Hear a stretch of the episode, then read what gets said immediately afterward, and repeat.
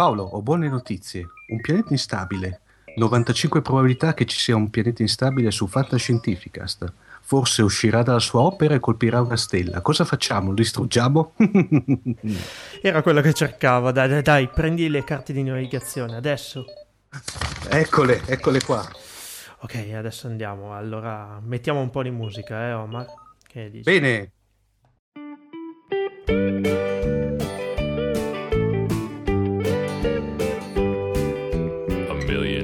Shine down, but I see only one. When I think I'm over you, I find I've just begun. The years move faster than the days, there's no warmth in the light.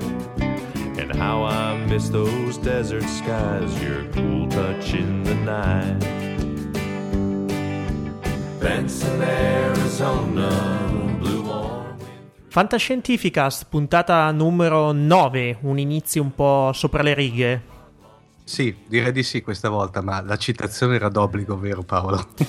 Eh beh, molti tra gli ascoltatori avranno riconosciuto l'incipit, eh, ma soprattutto la colonna sonora di un noto film del 1974, definito B-movie, ma sì, beh, un- secondo me è un signor B-movie, direi. un signor B-movie. Ed è proprio il tema della Tavacron di questa puntata numero 9, quindi entriamo subito nel vivo della trasmissione. My body flies the galaxies, my heart longs to be there. Benson, Arizona,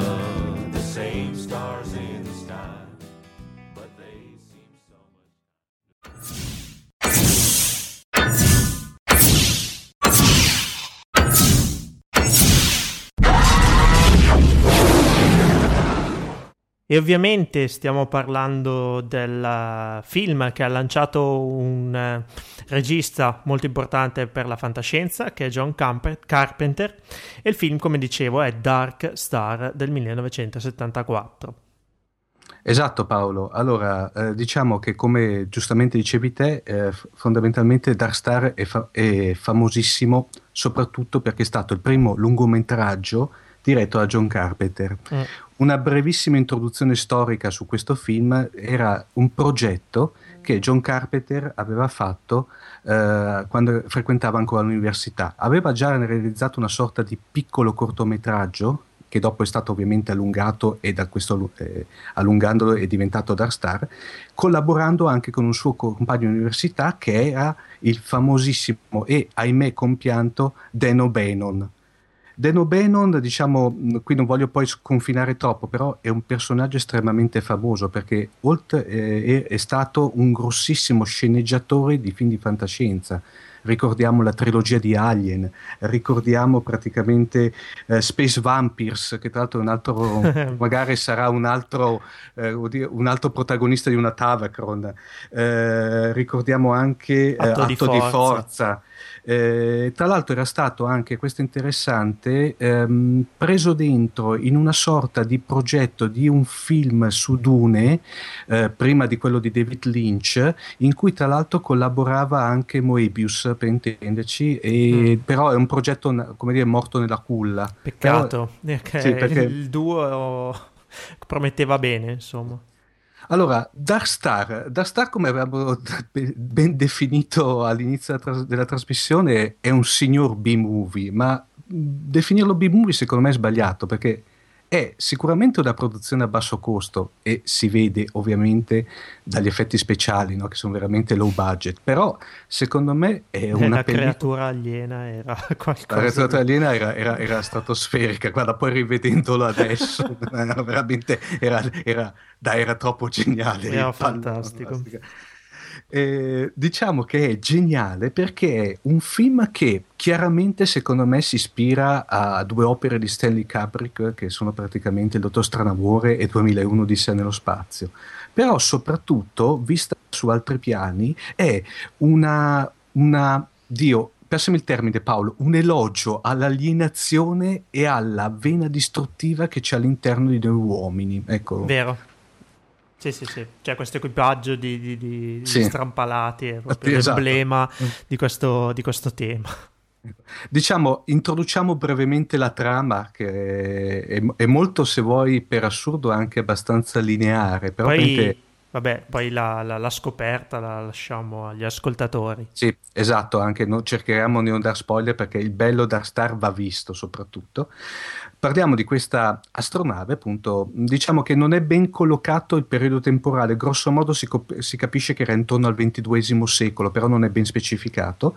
C'è questa astronave che è la Dark Star, appunto, che ha come missione eh, il distruggere pianeti instabili, cioè pianeti che praticamente non erano stabilmente nella loro or- orbita, ma rischiavano di creare sconquassi nei loro rispettivi sistemi solari, al fine di favorire la successiva colonizzazione de- di, di, dei vari sistemi solari da parte dell'umanità. Uh, ovviamente, uh, cioè ovviamente, in questo caso non c'era uh, valeva il principio della relatività di Albert Einstein. Qui dopo ovviamente eh, Paolo te dato come essendo cugino, parte cugino di scientifica, potresti magari spiegarla bene mm-hmm. meglio. Per cui c'era il teorema che per intenderci da loro dieci giorni nello spazio equivalevano a dieci anni sulla Terra, no? perché viaggiavano a velocità prossima a quella della luce. No? Esatto. Di conseguenza, cosa succedeva? Eh, si vedeva fondamentalmente queste persone che ormai da una parte erano completamente fuori di testa, ma un fuori di testa dovuto a questa alienazione, proprio erano una missione al limite del, del, dell'assurdo, eh, ra- i rapporti interpersonali fra di loro che ormai si erano completamente eh, distrutti. Eh, e poi soprattutto il fatto che il loro comandante era praticamente morto, diciamo e qui mi fermo se no cadiamo troppo nella, esatto, trama, era, diciamo che era praticamente morto ma in effetti esisteva ancora, qui mi fermo. Eh, tutta la situazione crolla e qui magari la citazione a 2001 di nello spazio è veramente fondamentale, quando per una serie di guasti fortuiti una delle bombe letteralmente intelligenti, perché qui parliamo veramente di bombe intelligenti. Eh, che parlano proprio. Sì, eh, avevano detto un, una, un'intelligenza artificiale che servono per distruggere i famosi uh, pianeti stabili. Per un guasto riceve il comando errato di uh, uscire ed esplodere quando non doveva, per intenderci, eh, fino ad arrivare a uno, secondo me, dei più bei dialoghi sul dilemma cartesiano della storia della cinematografia, mondiale, secondo me, che poi è il punto finale del film, però qui mi fermo. Sì, sì, lo lasciamo agli ascoltatori. Cosa c'è da dire poi di Ma, questo eh, film? Diciamo che secondo me... 60 mila eh, dollari di budget, ricordiamo, eh, quindi non vi aspettate sì, gli effetti spe- come dicevamo, gli effetti speciali e questo. Diciamo che c'è... Um, le note tecniche sono queste. In Italia è arrivato molto tardi. Io mi ricordo che per assurdo in Italia è, è, girava, uh, parliamo dei primi anni 80 nel circuito del cinema d'essai eh, è stato uno dei primi eh, eh, film trasmessi in un bellissimo programma che era la sera del venerdì alle 22.30 intorno agli anni 80 su Rai 3 dedicato al mondo della fantascienza che ci ha fatto vedere pellicole fino ad allora eh, mai uscite sul piccolo schermo e aveva esordito con Dark Star. Eh, tra l'altro Paolo non esiste una vera e propria edizione in DVD, esiste un DVD originale che consiglio a tutti i nostri ascoltatori che era uscito per il trentesimo anniversario della pellicola, è ancora reperibile sui circuiti su Amazon e ovviamente lo, lo indicheremo nelle show notes dell'episodio che è eh, diciamo rimasterizzato con alcune scene, neanche scene inedite, con uh, alcun, il making of e alcune interviste. È interessante sapere due cose, e sono curiose, che eh, il, il, compianto Deno Bannon fa anche la, una parte abbastanza fondamentale come attore all'interno della, della, de, del film. E poi soprattutto la bellissima Benson Arizona di cui abbiamo fatto l'introduzione, c'è anche John Carpenter dentro sia come musicista che come cantante. Come cantante. Sì, sì, sì. Questa era una chicca. Per cui ragazzi, eh, consigliabilissimo eh, e veramente scoprirete veramente un signor B-movie secondo me. E questo è solo, diciamo, il primo titolo di Carpenter che abbiamo discusso fino ad oggi. Quindi ce n'è ancora parecchi da, sì. da, da The Fog, forse no, The Fog è più... Ah, io, io, andrei su... Uh, la cosa potrebbe... piuttosto la cosa, che... Beh, il mitico Essi vivono che secondo me è poco capito ma però veramente anche diciamo mh, sottovalutato ma eccezionale anche quello. Starman. Bravissimo. Uh, beh, poi... il remake del Villaggio dei Dannati, se non mi sbaglio, beh. l'aveva rifatto lui. Esatto, sì. Beh, il remake del 95 era stato fatto da lui, tra l'altro con un Mark Emil, secondo me molto sottotono. Comunque, vabbè. E poi scusa, come non citare, anche se diciamo è, è al limite, eh, è on the borderline sulla fantascienza, però scusa, 1997 Fuga da New York. Vabbè, ci togliamo il cappello, quindi ci sarà ancora molto da dire su questo regista che tanto ha dato alla fantascienza. Per oggi direi che eh, ci fermiamo qui. E entriamo quindi nel secondo quadrante di Fantascientificast, puntata numero 9, con il nostro professore. My God, it's full of stars.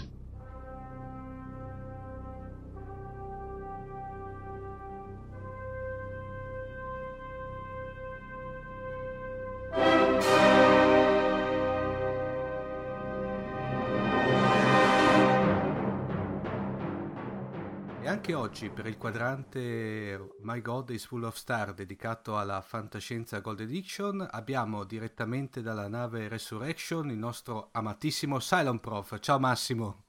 Ciao Omar, come stai? Ma direi caldamente bene, visti. La temperatura si è alzata, esatto, eh? esatto, ma poi c'è, qui c'è sì. una, una un'umidità degna di una foresta vietnamita per intenderci. addirittura. Anche qui è stata una giornata molto calda, però invece in serata si è rinfrescato, c'era un bel venticello, quindi ci stiamo godendo diciamo la, eh, questo, questo, cambio gradevole di temperatura. Senti Omad, io eh, questa sera, mh, mm, questo, per questa puntata di Fantascientifica sto una richiesta un po' particolare da farti. Oh, Mi devi, prom- devi promettermi che quello che ti dirò resterà assolutamente tra di noi perché eh, devo fare una confessione. No, Posso? Sì, eh. Mi sto spaventando, però vai pure, Massimo. Devo dirti che mh, mm, mi sto sentendo progressivamente un po' poligamo, perché ogni volta che eh, diciamo grazie all'occasione di Fantascientificast, no? sto rivisitando la mia, mm, la mia, storia fantascientifica, la mia collezione di libri e così via, mi accorgo di quante volte mi sono innamorato e che ahimè questi amori sono lì pronti a risbocciare e spero proprio veramente che mia moglie non ascolti questa puntata di Fantascientificast perché ogni volta mi riscopro eh, no, assolutamente follemente innamorato dell'autore o del ciclo che poi scelgo. Caspita, però Max, questo lato romantico da te, guarda, non te l'aspettavi no, da, un, guarda, da un silone? Ma, da un silone, ma è veramente eh. stupito, guarda. Da un silone non te l'aspettavi. E beh, adesso ti vado a spiegare perché questa sera eh, voglio presentare, parlare di un, un miniciclo composto di due romanzi che si intitolano rispettivamente Sovrani delle Stelle e Ritorno alle Stelle di Edmond Hamilton. Eh, Edmond Hamilton è un, uh, uno dei grandissimi protagonisti della fantascienza, eh, per farti capire, diciamo, è, mh, ha dato vita a una serie di anche di potremmo dire spin-off alla serie di eh, Capitan Futuro con tutti i cartoni animati che lo hanno caratterizzato, è uno degli ispiratori in qualche maniera delle sa- grandi saghe della fantascienza cinematografica. Per esempio in questi due romanzi si ritrovano molte delle ambientazioni che ispirarono Lucas per eh, Star Wars. È sposato con Leigh Brackett che è stata una delle sceneggiatrici appunto di, di Star Wars, in particolare della seconda, della seconda, puntata della prima trilogia, e quindi diciamo, di, si tratta di un colosso della fantascienza. Io però sono follemente innamorato di questi due romanzi, che sono I sovrani delle stelle e Il ritorno alle stelle, e per farti capire perché eh, vorrei leggertene un brevissimo brano. Va bene. Il dottor Keogh eh, domandò con voce tranquilla, rassicurante. Avevate mai consultato uno psichiatra prima di oggi, signor Gordon? Gordon scosse il capo. Eh, non ne avevo mai sentito la, mm, la necessità. Eh, voi lavorate nel ramo delle assicurazioni, vedo. Infatti, A giudicare dalla posizione che avete raggiunto nella vostra società dovreste essere un uomo molto brillante nel vostro lavoro. Ho lavorato sodo in questi ultimi anni, disse Gordon, e lo disse in un tono così bizzarro che Keogh sollevò lo sguardo e lo fissò per un lungo istante. È un lavoro che vi piace? Non particolarmente. Keogh tacque per qualche istante studiando con estrema attenzione la cartella sulla quale erano scritti i dati essenziali della vita di Gordon. Vedo che non siete sposato, disse Keogh. Vi dispiacerebbe dirmene il motivo? Eh, in parte si tratta dello stesso motivo per cui sono venuto qui, dottore. Vedete, c'è stata una donna. Si interruppe, incerto, e poi disse con improvvisa determinazione: Dottore, io voglio scoprire con certezza se ho avuto delle allucinazioni. Allucinazioni? Che genere di allucinazioni? domandò gentilmente lo psichiatra. Eh, allora non avevo alcun dubbio, disse Gordon. Allora era tutto vivo, reale, più reale, più vivo di quello che mi era accaduto prima, di tutta la mia vita precedente. Ma adesso, adesso non so più cosa pensare. Voglio essere sincero con voi, dottore, anche se il mio è stato solo un sogno, io non voglio perderlo, non voglio dimenticarlo. Anche se è stato un sogno, per me si tratta di una cosa più preziosa di qualsiasi realtà. Ma so bene che se, se io, oh diavolo, si alzò e cominciò a camminare su e giù per la stanza senza alcun motivo, con le larghe spalle curve e i pugni serrati. E poi, senza voltarsi, Gordon cominciò di nuovo a parlare. Ho creduto di raggiungere le stelle e i mondi lontani, che gravitano intorno ai più remoti soli degli spazi siderali, non in questo nostro tempo, non nel presente, ma nel futuro, duecentomila anni nel futuro. Io ho udito la musica dell'aurora, la musica che viene dalle montagne di cristallo che circondano circondano Troon, quando i raggi bianchi di Canopole riscaldano all'inizio del giorno.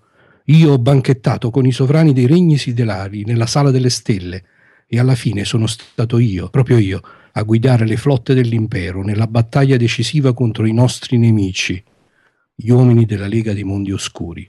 Ho visto le astronavi perire come immensi sciami di lucciole al largo della costellazione d'Ercole.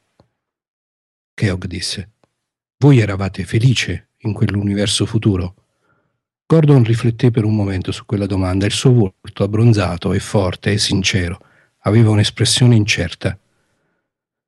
Per quasi tutto il tempo che vi ho trascorso io ero soprattutto spaventato e confuso. La situazione era, mm, fece un gesto che indicava vagamente grandi problemi. Io mi trovavo costantemente in pericolo, eppure credo, sì, credo proprio di essere stato felice. Questo è l'inizio del secondo romanzo di cui ti parlavo e che eh, ribalta appunto la situazione del primo, appunto, il nostro protagonista John Gordon eh, ricorda quello che gli è successo nel primo romanzo. Una sorta, una sorta di flashback praticamente. È una sorta di flashback perché il primo romanzo racconta di questo, questo, personaggio, John Gordon, che appunto si trova a svolgere un lavoro. Eh, lui è stato è reduce dalla seconda guerra mondiale, dove se non ricordo male insomma, ha ricoperto un ruolo di, significativo, ha vissuto delle avventure come pilota, eh, insomma, ha vissuto una situazione appunto di combattimento, di rischio della vita e si ritrova a fare un lavoro come tutti gli altri, un lavoro di quelli sì, che possono pure dare soddisfazione, che possono possono anche farti fare carriera e arricchirti, però che appunto, come lui racconta, poi alla fine non gli piace, lo annoia. E allora comincia a sognare e questo sogno si trasforma in un contatto senza perdere tempo in particolari invenzioni eh, mirabolanti di come possa accadere, in una maniera che ricorda molto il modo in cui inizia il ciclo di John Carter di Marte, il protagonista di questo romanzo, John Gordon, si ritrova in contatto mentale con un sovrano delle stelle, con Zart Arn, che è un principe della dinastia di imperatori scienziati che eh, regnano in una federazione di pianeti della galassia in un remotissimo futuro. Ma per cui Max è una sorta di link te- telepatico? È un link telepatico a tutti gli effetti, che con una appunto invenzione che fa sorridere per la sua, se vuoi, ingenuità, ma che è vissuta con tanta passione nel racconto, nel romanzo stesso, che dopo un secondo, dopo un attimo, se ti lasci no, trascinare all'interno di queste avventure, diventa assolutamente plausibile. Zarta Arn, che è uno, uno scienziato che si ritrova a ricoprire un ruolo in una dinastia, ma di fatto invece è interessato alla scienza, propone a Gordon una cosa audacissima, uno scambio mentale gli propone di, di, di, telematicamente realizzare uno scambio mentale per cui il nostro protagonista si ritrova nel corpo di Zart Arn 200.000 anni nel futuro e si ritrova a ricoprire il ruolo di principe di questa dinastia di sovrani delle stelle mentre Zart Arn si ritrova nel corpo di John Gordon, curiosissimo di quella che era la storia dell'umanità di 200.000 anni prima. Quasi, partire... quasi, quasi preistorica per i suoi tempi. A partire da questa invenzione assolutamente, no, se vuoi, quasi ingenua nella sua fantasiosità, eh, poi comincia una mirabolante serie di avventure perché naturalmente il nostro protagonista, che doveva recitare per un mese il ruolo del principe, insomma, ma tutto sommato in una situazione tranquilla, si ritrova invece coinvolto in una incredibile vicenda di guerra interstellare, attacco da parte della Lega dei Monti Oscuri, eh, armi di distruzione di incredibile potenza e naturalmente tutta una trama di rapporti nella quale lui si ritrova a giocare questo ruolo di principe che che naturalmente diventerà il protagonista eh, di tutta la battaglia, di tutta la guerra di cui parlavamo, per una serie di circostanze, il padre viene rapito, il fratello viene ucciso, queste cose insomma classiche di questi colpi di scena e lui si ritrova senza conoscere nulla perché poi la plausibilità diciamo del romanzo sta nel fatto che sì, John Gordon si è scambiato telepaticamente il corpo con Zartarn ma non sa nulla del futuro, lo scopre di volta in volta, si ritrova in questa situazione stagione e naturalmente incontra la donna dei suoi sogni, Lianna, principessa stellare, eh, la quale eh, peraltro era già promessa sposa di Zart Arn, ma per un matrimonio di quelli di convenienza, no? di quelli sì, che si fanno combinati praticamente. Combinati, per cui di fatto la principessa è già ostile a Zart Arn perché eh, sa che si sposano solo per convenienza, mentre invece John Gordon si innamora follemente e da, naturalmente quindi durante tutta la eh, storia del primo romanzo dovrà far innamorare di sé la principessa eh, che di volta in volta scopre quanto quest'uomo che lei conosceva è cambiato. Naturalmente c'è un cattivo formidabile, il prototipo di tutti i cattivi, Shor Khan, un tiranno della Lega dei Mondi Oscuri che nel primo romanzo incarna il male puro, ma lo fa così bene da ricordare appunto molto da vicino eh, Darth Fener piuttosto che l'imperatore eh, dei cicli di guerre stellari. Io sono assolutamente certo, ma mi pare che ci siano anche poi proprio le prove di questa influenza diciamo, di questi romanzi sull'ispirazione di Lucas. Eh, il primo romanzo quindi poi si svolge attraverso questa fantastica epopea che naturalmente eh, è godibile soprattutto per il modo in cui viene raccontata. La storia è quasi un archetipo, insomma è una di quelle che poi appunto si è ritrovata in tantissimi altri romanzi, in tantissime altre opere e quindi alla fine l'eroe riesce a diciamo, dominare la situazione e a condurre la galassia alla vittoria. E il romanzo termina con questo lacerante ritorno di John Gordon nel suo corpo eh, che quindi vede il fatto che lui viene strappato via dal, dal, neonato amore con Liana e si ritrova a precipitare in questa vita grigia e normale eh, diciamo di cittadino del pianeta Terra di, di 200.000 anni prima.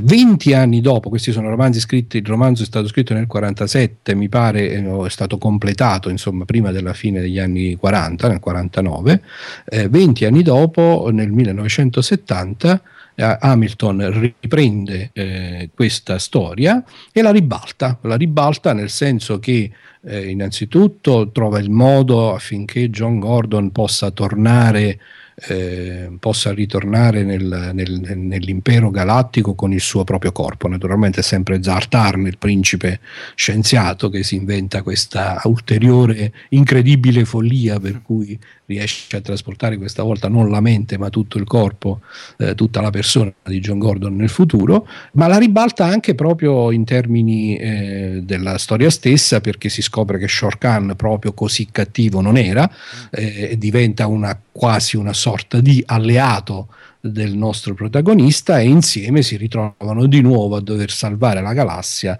da nemici sempre più terribili. Per, eh, cui, per cui, Max anche la, la trama del secondo, del secondo, libro, anche se vuoi, è anche più evoluta, mentre nel primo c'è una sorta di contrasto bene-male per intenderci, nel secondo c'è più sfumature. Nel secondo c'è quasi un ribaltamento antitetico, è quasi come a rimettere tutto in discussione, no? Appunto i, cattivi non sono poi così cattivi, i veri cattivi erano nascosti, eh, insomma, diciamo appunto c'è tutta una serie di eh, divertenti, dal mio punto di vista anche divertentissime, proprio godibile no? tutto questo capovolgimento di scenario, eh, raccontato con un tono così, mh, così appassionato, così aulico nella sua descrizione di questi incredibili imperi. No, io non a caso ho scelto quel pezzettino iniziale che a me veramente fa venire i brividi lungo la schiena, in cui si capisce l'essenza della, diciamo, della questione, no? perché Gordon eh, rappresenta questa che secondo me è la mh, caratteristica distintiva della fantascienza e degli appassionati di fantascienza. Questa ansia di, quest'ansia di, di, meraviglioso, questo senso della meraviglia di fronte alla vastità dell'universo e anche questa speranza che l'umanità possa giocare un ruolo eh, significativo no? in uno scenario che a guardarlo da lontano nella sua immensità ti fa tremare, ti fa sentire piccolo, eppure nonostante questo, questo è, è, come fosse proporzionato all'uomo, cioè l'uomo non può accettare, questa è la mia lettura, non può accettare la banalità della vita dell'assicuratore che comunque sì, sbarca il lunario, magari è anche diventato ricco, affermato, eccetera, eccetera, ma comunque ha un orizzonte molto piccolo, l'uomo cerca qualcosa in più ed è felice solo quando eh, questo qualcosa in più si realizza. Eh, insomma, io sono innamorato di questo romanzo so se è capito di questo ciclo. E ho scelto tra l'altro tra le varie cose che avevo in mente per questa serata questo, raccon- questo romanzo perché è stato recentemente edito di nuovo.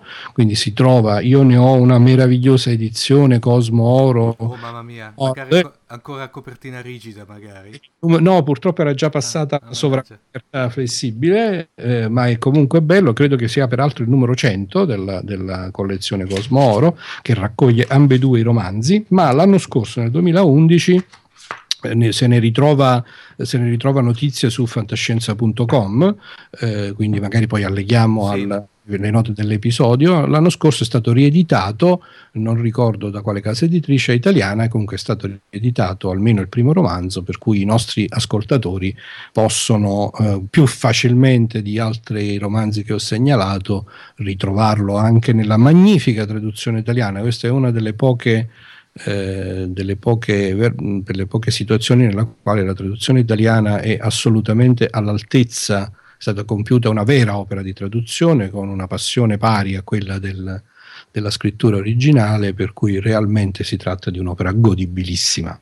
Uh, Max, che tu sappia, l'edizione del 2011 è una semplice proprio riedizione o c'è stato anche una sorta di, chiamiamola, ritraduzione, riadattamento? O che io sappia è una riedizione soltanto, di, diretta senza ulteriori modifiche però io non l'ho letta quella, eh, chiaramente avendo la versione, come ti dicevo, del, um, la versione della casa editrice Nord, quindi diciamo, non sono sicurissimo di questo. Ah, no, ma sto guardando adesso la scheda, il traduttore è Ugo Malaguti, quindi oh. è la stessa traduzione. Il mitico Ugo Malaguti. Il mitico Ugo Malaguti, la cui introduzione al, al romanzo nella versione editrice Nord vale da sola la lettura poi del romanzo perché appunto anche Malaguti dichiara Beh, questo spassionato amore per quest'opera. Max, eh, sperando che Paolo non ci picchi o ci, come dire, ci eh, vaporizzi, però prom- promettiamo ai nostri ascoltatori che dedicheremo una puntata a Ugo Malaguti perché secondo me è uno dei capisaldi della fantascienza in Italia. La cosa bella di fantascientifica è che, come dire, più ne fai e più voglia sì, ti viene. Esatto, ma, ma, poi è una sorta di, di passami il termine, di, di, di non è neanche scatola cinese, apri, apri una, una, stanza te ne trovi altre 20 da aprire per intenderci, no? È appunto l'infinità dell'universo che ci aspetta. Una cosa Max, eh, suppongo, eh, premesso che mh, mm, come dicevamo nel fuori onda non ho, non ho avuto il piacere di leggere le due opere di Hamilton, che nel primo, dato diciamo questo scambio di corpi, questa proiezione sia da una parte che dall'altra, prima in un lontanissimo futuro e dall'altra parte in un lontanissimo passato, dia anche atto a, a situazioni paradossali comiche, suppongo. Esistono, sì, esistono delle situazioni del genere all'interno del, del, del del primo volume soprattutto? Sì, comiche, eh, allora più in realtà ehm, diciamo come ti dicevo il tono complessivo utilizzato da Hamilton è questo tono no, solenne e appassionato perché si tratta proprio della space opera nel mm-hmm. senso più pieno del termine con questa incredibile maestosità dell'impero galattico e di tutto ciò che ne consegue.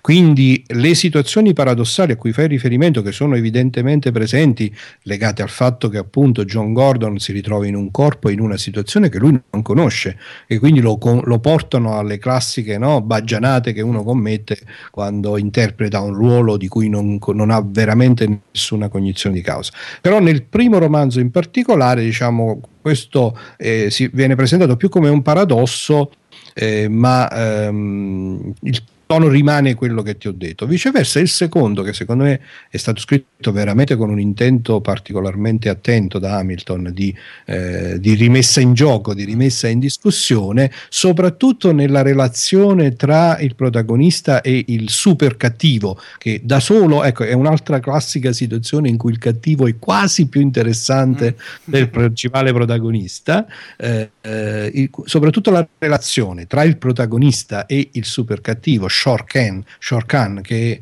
veramente un mito di per sé, in questa relazione invece viene fuori una sorta di ironia, in cui Shorkan spesso e volentieri prende un po' quasi in giro mhm. eh, John Gordon dicendogli sì, ma dai, davvero pensavi che poi fossi il cattivo, visto che i cattivi sono gli altri, quindi in fondo molte delle cose che tu hai pensato di me non erano vere, insomma lì io nel secondo romanzo ritrovo di più una chiave un po' autoironica, un po' come un prendersi in giro, ma con quell'amore, con quella mm. simpatia che si riserva comunque alle cose belle. Insomma. Ma, ma detto così sembra anche che Hamilton, magari anche in maniera del tutto inconsapevole, si rivolga al suo stesso pubblico che però nel frattempo è cresciuto. Certamente, ma infatti ma- magari... Hamilton magari vedeva alcune sfumature che ovviamente, avendo letto il primo romanzo del 47, giovani, per cui eh, evidentemente cercava tipo fantascienza space opera avventurosa, molto... Assolutamente, vuoi... proprio perché lui ha vissuto questa trasformazione. Hamilton ha una carriera, una produzione vastissima nella prima parte della sua carriera, che è appunto una carriera nella quale c'è una sorta di ingenuità di fondo. Hamilton è stato sopravvissuto, eh, scusami, è stato soprannominato, è stato soprannominato il distruttore di mondi, eh, perché i suoi romanzi erano dei romanzi incentrati sulla grandiosità di queste idee, eh, in cui un, come nu- se nulla fosse, no? un'astronave parte e distrugge un intero sistema solare. Eh, cioè, e quindi diciamo c'era questa ingenuità di fondo, questa grandissima passione, però anche poi forse in termini anche della, dello stile di scrittura scrittura. Lui è stato molto criticato eh, per appunto quello che veniva ritenuto uno stile di scrittura un po' rozzo, un po' semplicistico.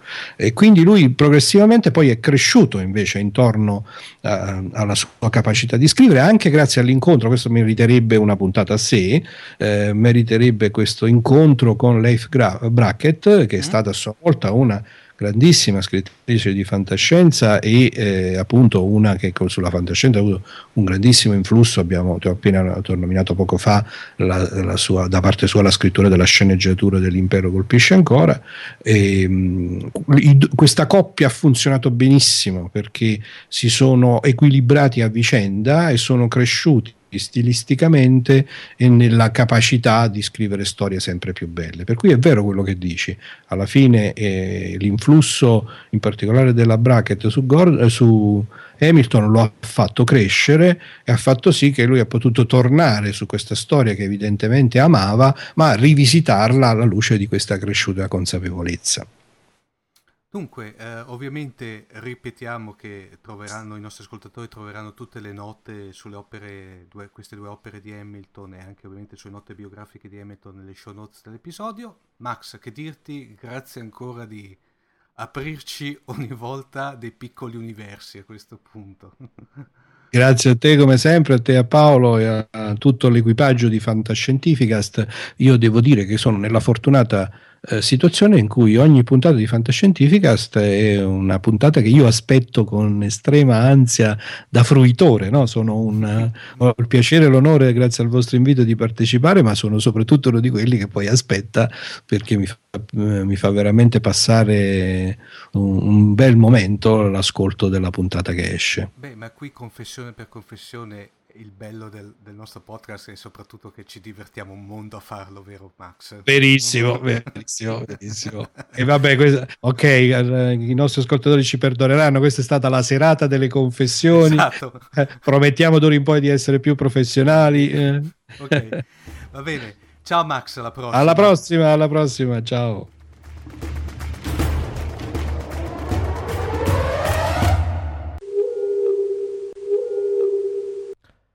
E come promesso in Fantascientificas 9, un quadrante oggi un pochino speciale.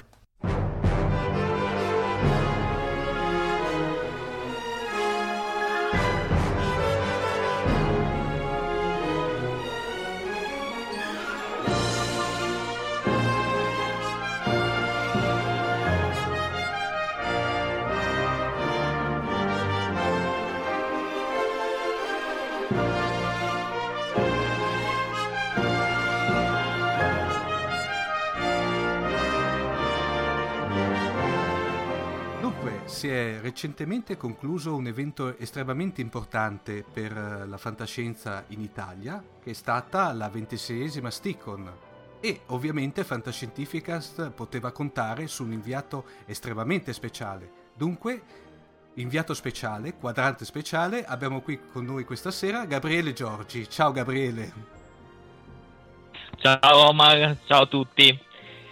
Allora, ehm, sono Gabriele Giorgi, forse qualcuno di voi mi conoscerà tramite Mondo Nerd eh, oppure come traduttore di libri, però in questo caso sono in veste qui completamente diversa, cioè quella di fan di Star Trek puro e semplice, perché sono stato eh, appunto alla Stickon, che quest'anno non era solo la ventesima Stickon, ma eh, raccoglieva anche altre due convention piuttosto importanti nel panorama della fantascienza italiana.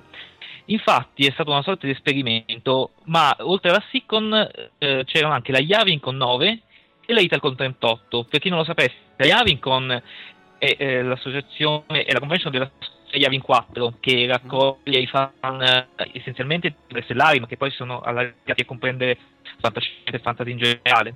E poi l'Italcon molto importante invece più dal punto di vista letterario, perché è quella che si occupa appunto eh, della fantascienza in quanto libri, quindi eh, Urania o Elare o anche eh, tutta, tutta la realtà che ruota attorno al panorama letterario. Quindi è stato fatto questa sorta di esperimento quest'anno di unire la SIC, che ormai è una realtà consolidata, appunto essendo arrivata alla ventiseiesima edizione, con queste altre convention. E l'esperimento ha funzionato perché, come si può dire, l'unione fa la forza, ma soprattutto c'era tantissimo da fare. Cioè, tutti quanti i partecipanti sono stati veramente sorpresi favorevolmente dal, dalla quantità di eventi, tutti interessanti, che in qualche modo si sovrapponevano, veramente bisognava essere, farsi in due, in tre o in quattro per poter partecipare a tutto. Ovviamente è meglio abbondare che, che, che avere pochi eventi. Eh ma, eh, assolutamente, assolutamente, Scusami Gabriele, ma normalmente dimmi, dimmi. le altre, diciamo, a parte la Sticon, ma le, le altre due eh, convention normalmente avvenivano in tempi diversi durante l'anno? Sì, sì, tempi e luoghi diversi, non molto magari. Io non ho mai partecipato alle altre due, però so che si svolgevano comunque eh, una durata di qualche giorno in tempi diversi leggermente sfalsati rispetto alla Siccon. Naturalmente abbiamo ritenuto opportuno in questo caso unire e, e, appunto si sono visti i risultati. E, ehm, quindi abbiamo avuto proprio una, una sinergia che ha portato a tantissimi tipi di incontri eh, perché eh, avevamo non solo poi gli incontri, ma anche tantissimi ospiti. In, quelli che la facevano da padrone, dato che se vogliamo eh, lo stick era il padrone di casa, erano gli ospiti di Star Trek. Eh, Però non solo, perché abbiamo avuto anche personalità importanti eh, della cultura, eh, della scienza, del fumetto, non so, qualche nome, così a caso, Roberto sì. Vacca, Alfredo Castelli, oppure abbiamo eh, Massimo Foschi, che magari eh, qualcuno conosce come il doppiatore di Darth Vader, per dire. E quindi c'era tantissimo da vedere, da fare, e, proprio in ambiti diversificati. Tra l'altro c'era anche, Poi, il, so, uh, c'era anche il mitico Luigi Cozzi anche. C'era anche il mitico Luigi Cozzi sì. che assieme a Alfredo Castelli ha presentato uh, un, il film, il primo film da lui realizzato. Lui regista, nonché attore in una particina. Che cos'è il tunnel? E, il tunnel, Cast- il, il tunnel bravo, il tunnel, il tunnel sotto il mondo. Devo dire che la presentazione è stata mh, abbastanza, mh, come dire, eh, particolare perché c'erano lui e Castelli nella, sala, nella sala proiezioni e ci hanno praticamente avvisato che quello che avremmo visto era qualcosa di sconcertante, folle, assurdo, e chi era più a livello di aggettivi. E si sono quasi, come dire, voluti eh, come dire, scusare di, di, questa, di quest'opera stramba che aveva partorito in quei momenti a giovanili, perché il tunnel sotto il mondo eh, risale tipo, mi, mi, pare al 69 o cose sì, del genere, insomma. Sì, direi di sì, sì. diciamo eh, seconda metà degli anni 60. Tra l'altro poi sì, esatto. era molto Uh, beh, uh, senza cadere tanto nei dettagli, se no altrimenti to- togliamo via troppo tempo al tuo intervento. Era un film molto particolare perché aveva un taglio, passate, passami il termine, non so se sbaglio, uh, Gabriele, gheziano, perché era tutto come in asincrono praticamente, una cosa veramente Esattamente sì. visionario. Infatti, tra l'altro Assolutamente, infatti, infatti Cozzi ci ha detto che era stato contattato dallo stesso Ghezzi perché voleva avere la copia del film da, da poter mandare in onda. E sì, quello che dici sulla sincrono del, del parlato con eh, il visuale c'è, eh, come c'è una storia che in effetti è molto, diciamo, immaginifica, poi lasciamo agli spettatori quelli che hanno il giudizio definitivo, era molto strano, siamo stati a vederlo con interesse anche con il concerto, devo essere sincero, però vabbè, è, è, stata una cosa che non si vede ogni giorno, diciamo. E, ehm, poi diciamo, mm, non so, vogliamo, vuoi che ti parli dei, degli ospiti ecco, della convention? Che, diciamo che praticamente era poi il piatto forte, perché quest'anno avevamo sì, des- due o forse anche più signori ospiti, diciamo, vero? Sì, esattamente. Eh, una era eh, Gates McFadden, ossia dottoressa Beverly Crusher di The Next Generation. In realtà Gates McFadden non era la prima volta che veniva a una convention, era già venuta a Roma nel 1996, se non vado errato. Io all'epoca c'ero già andato ad assistere, la prima convention con ospite. E mh, mm, poi, dopodiché avevamo Gareth Wang e Ricky di Voyager, e poi anche una terza ospite eh, che ormai è italiana d'adozione, possiamo dire, perché era Barbara Boucher. Oh, forse non tutti sanno. Sì. Forse non tutti sanno che anche lei ha recitato un episodio di Star Trek. Esatto. E quindi era lì assolutamente a pieno titolo. Poi di Star Trek magari non ha parlato molto perché comunque soltanto un episodio ha fatto e quindi ha voluto parlare di altre cose della sua carriera, persone che ha incontrato, eccetera, eccetera. Però comunque è stato un intervento interessante anche il suo. Tra l'altro, nota, nota nerdosa in quell'episodio lì era strepitosa, era, eh, sotto tutti eh, i punti sì. di vista. Eh. Decisamente, decisamente, una bellissima donna e devo dire che ancora, insomma, nonostante l'età, eh, si vede che è una donna che si mantiene molto bene. Ma per cui non, non c'era, non, non, è venuta Alige Cringe, mi pare che si chiama, quella no. che, no, che aveva fatto la regina eh, Borg, ha, dato buca, ha dato buca per la seconda volta. Oh, e quindi, eh sì, eh, non so mai, forse altri impegni, però effettivamente è il secondo anno di fila che, che diceva che sarebbe venuta invece poi non si, non si è presentata. Vabbè, abbiamo avuto la Boucher, dai, possiamo, eh, dai, sei contenti. Dai, d'altronde, scusa, i problemi ai nodi di trascurvatura sono, sono, sono notori, eh, no? Per cui... Sì, lo sai che eh, la stessa Gates Fadden a Roma venne per un problema di nodo di trascurvatura di Brent Spiner. Ah. Perché all'epoca doveva venire Brent Spiner Poi non venne perché aveva dei impegni di lavoro e venne Gates McFadden. Mhm. Quest'anno invece no, Gates McFadden è venuta perché doveva venire, quindi insomma è andato tutto come da copione. Ascoltami, eh, Gabriele, te che poi hai avuto il, eh, soprattutto i due ospiti, diciamo, più eh, diciamo radicati nell'universo Trek, te che hai avuto la- l'occasione di vederli, come sono? Cioè, poi- Allora, sì, sì, Gates McFadden, devo dire, è una signora eh, molto distinta, ehm, simpatica, è stata veramente molto socievole, ha mm, risposto a tutte le domande eh, in maniera anche divertente, eh, sempre comunque disponibile a tutti. Anche soprattutto eh, quando poi c'era il momento del- degli autografi, chiedeva a tutti co- um, come si chiamavano, cosa facevano, insomma, proprio una persona alla mano Mhm. devo dire è stata molto disponibile da questo punto di vista però devo dire la vera rivelazione è stata Garrett Wang.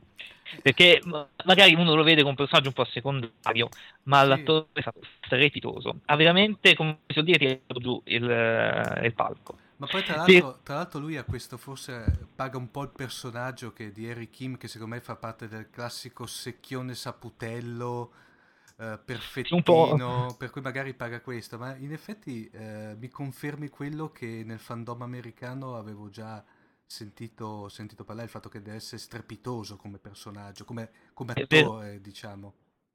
è veramente una persona che sa tenere l'attenzione, sa divertire anche in modi diversi, perché naturalmente eh, una grossa parte del suo intervento sono stati gli aneddoti e lo scena set, e qui ci ha deliziato con delle perle che, che non, che non vi so dire, però erano veramente simpatiche e anche divertenti e anche un po' spinte se vogliamo, come il Ponfardi to Rock oppure il gomito di 7 di 9, però Eh. è bello sentirle dal- dalla sua storia. E poi eh, non solo perché ha fatto anche della mh, sorta di intrattenimento se vogliamo ad esempio eh, ha fatto ehm, come dire ha organizzato il pubblico a settori in modo che ognuno eh, dicesse qualcosa a comando facendo una sorta di direttore d'orchestra di track. Oppure e poi alla fine del- della domenica ha ballato con dei glow sticks che sarebbero quei bastoncini che mh, eh, si illuminano che hanno dentro una sostanza chimica che si illumina. Sì, sì. e quindi al buio si vedono su quelli. E devo dire che è stato suggestivo mh, perché appunto lui aveva mh, delle movenze con cui sembrava che questi bastoncini luminosi formassero dei, eh, proprio delle, delle figure geometriche. Veramente, veramente no, cioè, una- un, un artista a tutto tondo Ascoltami Gabriele, prima te accennavi il fatto che quest'anno col discorso di tre convention in una, passami il termine praticamente, Sì. ci sono stati però diciamo delle sovrapposizioni, Eh, sono state come dire mm, inficianti queste sovrapposizioni oppure erano abbastanza gestibili? Guarda, eh, il problema è che mh, nessuno poteva vedere tutto, a meno di avere il tempo di Hermione Granger, però Mm. non era a nostra disposizione. Quindi, comunque, per vedere più cose possibili, bisogna saltare da una stanza all'altra, magari vedersi mezzo intervento piuttosto che uno intero. Io qualche cosa ho provato a farla, però effettivamente non è che fosse facile. Comunque, eh, costringeva delle scelte. Però, come, come ti ho detto, um, alla fin fine eh, la- tutte le persone sono state contente perché a ogni incontro c'erano delle persone, quindi non solo eh, i partecipanti sono stati contenti di questo, ma anche gli organizzatori e, e singoli, eh, le singole persone che eh, promuovevano l'evento, perché comunque vedevano che c'era un pubblico più o meno numeroso a partecipare eh, e anche a partecipare attivamente, a fare domande, a interessarsi. Quindi secondo me sì, ci può essere un problema eh, nel senso di far incastrare magari certi eventi che possono essere più importanti eh, con altri, però è un- la strada che è stata invocata è una buona strada, perché vuol dire che si viene incontro agli interessi di tutti quanti. E quindi ognuno può trovare quello che più gli piace.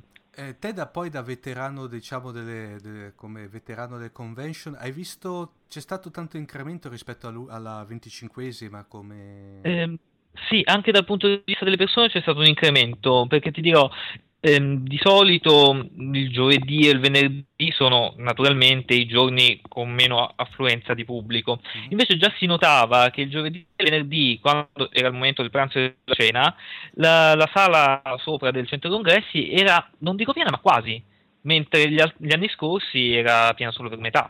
Quindi già da questo si può vedere che comunque c'è stato un maggior numero di persone a partecipare e questo ovviamente è dovuto anche al fatto che non venivano da un solo fan club ma tre.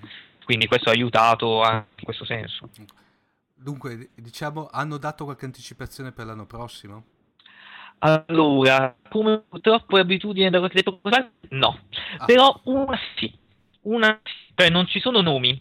Uh-huh. Però Massimo Romani, che è l'organizzatore, per chi non lo sapesse, delle, delle Sticcon, eh, nonché il proprietario di, dell'ultimo avamposto, che è un famoso negozio di Bologna. Sì, diciamo ha... mitico ultimo avamposto. Sì, esatto, esattamente. Ha dato questa anticipazione, dal momento che ormai questo gemellaggio pare ufficiale, sicuro già per l'anno prossimo quello con l'Italcon, è molto probabile quello con la Yavincon. Insomma, la sua anticipazione è stata questa. Alla prossima convention ci sarà un ospite di Guerre Stellari. Oh, mm. Quindi non solo Trek, anche negli ospiti. Oh, questa è una grande notizia. Dio, sì, sì, sì, lui è dato per certo. Certo che uh, spe- penso che non arriveremo mai come la... che tanto se non sbaglio stanno, è, in programma in questi giorni arrivare alla convention, quella americana, dove ci sono praticamente i quattro capitani, per intenderci. Eh, quattro capitani, cinque capitani, sì, sì, sì.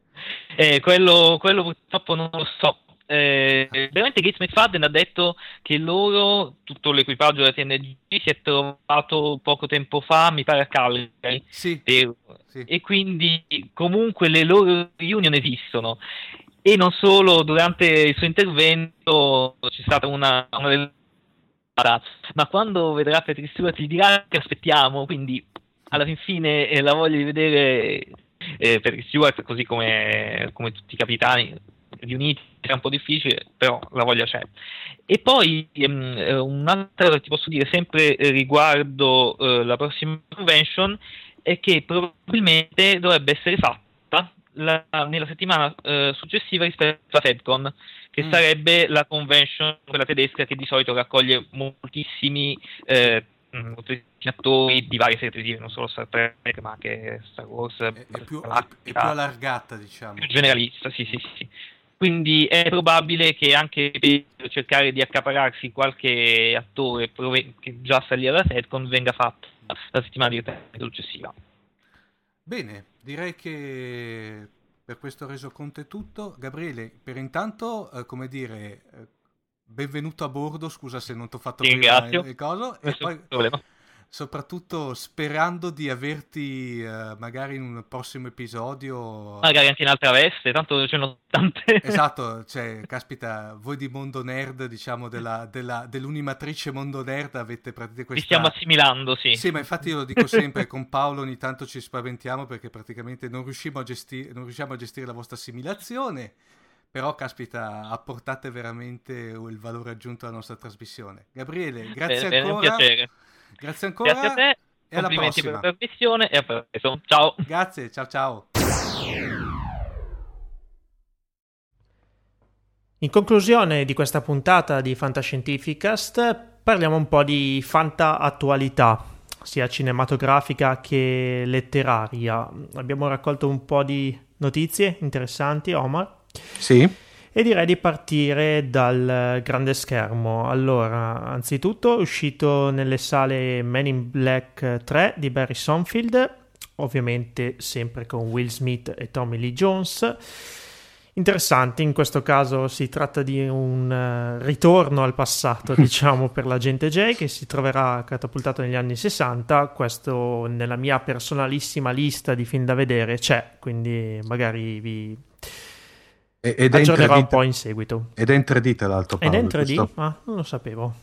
Mm, sarà interessante, speriamo che diciamo non dimostri i primi segni di stanchezza anche questa bella serie. Comunque... No, perché esatto, i primi due, diciamo sia il primo che il secondo, secondo me sono stati tutti e due ad alto livello. Non è, non... Sì, alto livello. Mi è piaciuto di più il primo, già il secondo secondo me mostrava qualche crepa, però mm. vedremo un attimo il 3. Tu? Invece io praticamente volevo parlare di, chiamiamolo quello che anche nella nostra fanta community di fantascientifica sta, ha, ha alzato un po' di polverone, cioè praticamente l'ennesimo, eh, ma neanche ennesimo, il procrastinarsi dell'uscita del debutto italiano di Prometheus. Ah sì. Eh, sì, sì, sì. In effetti, eh, sta, bene, non voglio giustificare, però bisogna anche tener conto di una cosa, che purtroppo qui in Italia ci stiamo avvicinando al periodo estivo. Mm-mm. Sappiamo benissimo che eh, l'Italia è un mercato cinematografico un po' particolare, per cui a differenza magari di quelli anglosassoni, soprattutto di, quelli, di quello statunitense, dove il periodo estivo coincide con il debutto delle maggiori produzioni. Esatto, è un periodo di uscita, diciamo. Secondo me la produzione, eh, anche se parlavamo di un qualche cosa di estremamente atteso dal fandom fantascientifico italiano, ha preferito magari evitare di, tra virgolette, bruciare la pellicola e magari attirandosi un po' le ire degli appassionati, però eh, posticiparla a quest'autunno. Diciamo che è una scelta condivisibile da un punto di vista di incassi, sì. perché il mercato italiano purtroppo ragiona così. Certo che è, che è, che il ritorno di Ridley Scott alla saga di Alien è molto attesa. Diciamo sì. che dopo Alien 4, Alien Resurrection, forse c'era un po' di stanca e di mm. disillusione mm. perché tra tutti i film forse in effetti era quello esatto. la, un pochino più la, scarso. Sì, poi l'abiezione dello spin-off della Alien Predator, eccetera. Ah, ma... sì, ha proprio demolito completamente eh. la serie. Quindi il ritorno di Ridley Scott, sicuramente per gli appassionati, è molto atteso. Ma poi, soprattutto, anche Paolo, secondo me, ha la fantascienza di un certo livello. Perché mm-hmm. eh, fermo restando i blockbusters stile The Avengers, se vogliamo anche Battleship, perché secondo me Battleship ha fatto un buon, eh, un buon incasso in Italia, nonostante si le premesse potevano essere, io ti avevo detto, l'ho visto e devo dire la verità, mi è piaciuto moltissimo. Per dovere di cronaca, diciamo che non sì. è una trama. Sì, la trama quelle... è quella che è, però il film è, diciamo, è, si difende, ecco, diciamo. E ovviamente quello che però manca obiettivamente è la fantascienza d'autore, cioè un determinato tipo di fantascienza, seri, chiamiamola seria, fra virgolette, profonda, e non che bada al mero effetto speciale roboante piuttosto che a un pubblico con un determinato target. Per cui vediamolo da questo punto di vista, giustificata dal punto di vista incassi, io come appassionato però mi comincio a incavolare anche perché eh, cos'era la settimana scorsa Paolo ero in Inghilterra e là stanno già, già cominciando fuori, esatto, stavano già cominciando a martellare con i trailer in televisione praticamente. Quindi ancora un attimino di pazienza per Prometheus. Mm. Intanto ho ritrovato anche un altro film, diciamo un uh non voglio chiamarlo B-movie, film secondario, che però sì. ha avuto abbastanza successo. Sì, che è questo Attack of a Block. la, tra- la, trama, diciamo, se è abbastanza, scusate se rido, però la trama è veramente un po' al limite dell'assurdo però sta avendo un grande successo, vero Paolo? Più che successo, grandi riscontri. Ecco, sì, diciamo che questo. è stato presentato alla ventinovesima edizione del Torino Film Festival, sarà distribuito in Italia in questo mese dalla Filmauro, ha avuto diversi premi tra i quali Uh, la vincita del Midnight Feature Awards e il premio del pubblico uh, al Los Angeles Film Festival. Diciamo che vedendo il trailer non è che mi appassiona più di tanto, quindi non penso che spenderò i soldi del biglietto perché non so, dalla, da, da, dal trailer la trama può essere un gruppo di, di sbandati che mm, ferma un'invasione aliena. La cosa può sembrare un attimino così, un po' tirata per i capelli, però eh, insomma, guardate il trailer e fatevi un'idea. Beh, a questo punto poi la, non dico che lanciamo una, un'adunanza ai nostri fantascoltatori, sì. che se qualcuno, diciamo, possiamo dirlo, si prende la briga di andarlo a vedere, cosa che magari io e Paolo vedremo mm. su canali non ufficiali, diciamo, diciamo così. così. eh, no, ecco. di, diciamo che non, non, spenderemo almeno attualmente i soldi del biglietto per andare a vedere Attack of the Block. Eh, se c'è qualcuno dei nostri fantascoltatori che magari... Eh, pensi che valga la pena vedere, eh, vada a vederlo, ce lo faccia sapere, magari postando sui nostri canali ufficiali una, una micro trama, una micro recensione. Micro recensione, esatto. e noi saremo ben lieti di parlarne. Invece, da un punto di vista letterario, segnalo che è uscito il primo romanzo tratto da Star Wars The Old Republic, che è questo Massive Multiplayer Online RPG. Ovvero gioco di ruolo online multiplayer. Mm, interessante perché ormai è una prassi consolidata che a videogioco uscito, soprattutto videogiochi di fantascienza con una certa trama, corrisponda poi a un'uscita mh, mm, letteraria Vedremo un attimino che, che successo avrà questa, questa, serie. Intanto l'autore è Paul Kemp che ha firmato diversi titoli, eh, tra i quali nove romanzi della serie Forgotten Realms che eh, per gli appassionati di fantasy, soprattutto di Dungeon and Dragon, eh, non è una cosa così sconosciuta. Forgotten Realms forse è una delle mh, mm, ambientazioni di D&D molto più famose, diciamo. Quindi non è un, uh, uno scrittore di primo pelo, vedremo un attimino eh, Paolo, scusa, data la mia, la mia, conclamata ignoranza nel mondo dei videogiochi, eh, The Old Republic era stile a Star Trek Online, per intenderci, come, con, come, concetto, diciamo. Sì, come concetto sì, è sempre un Morpg, quindi il concetto è quello. Diciamo che riprende la trama successivamente al grande successo di altri due videogiochi della BioWare, quali, dei quali probabilmente parleremo presto, ovvero Knight of the Old Republic, che ha avuto deciso grande successo di pubblico. Quindi hanno fatto questa versione online eh, che a quanto pare però comincia a scricchiolare, nel senso che non ha avuto il ritorno sperato. Ne parlavano mm. forse i ragazzi di Digitalia qualche settimana fa quindi devono trovare il modo di, di, di tenerlo in vita, di, di rimpolpare un attimino la, tutto il discorso. Bene, direi che siamo in conclusione per questa puntata okay. di Fantascientificast. Ricordiamo i contatti.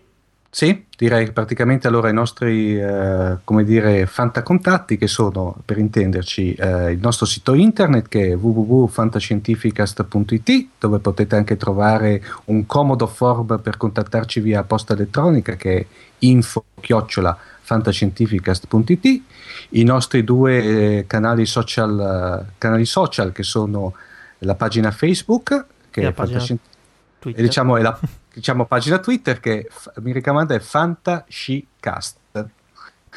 Uh, ovviamente, come al solito, i sempre dovuti, mai troppi ringraziamenti per i vostri download. Uh, vi ricordiamo anche che se volete lasciarci una micro recensione su iTunes è benvoluta. E soprattutto, ragazzi, diffondete il verbo di Fantascientificast, vero Paolo? Sì, sì, sì, sì, quello è, quello è, un must. Diciamo che il modo migliore per sostenerci è questo e eh, lasciare anche magari un commento mm, su iTunes, che è sempre molto molto gradito e aumenta il rating su questo canale che è molto importante per noi. E grazie ancora anche per i commenti, sempre un sacco di, di, di complimenti, ma anche sì. di, di, spunti interessanti da, da, da, approfondire poi in futuro. Grazie siamo... mille, siete sempre benvenuti sulle nostre pagine. Esatto, siamo molto orgogliosi della nostra collettività, vero? Sì. okay. ok, siamo ai saluti. Omar, se vuoi salutare. Sì, uh, Ciao ragazzi, alla prossima.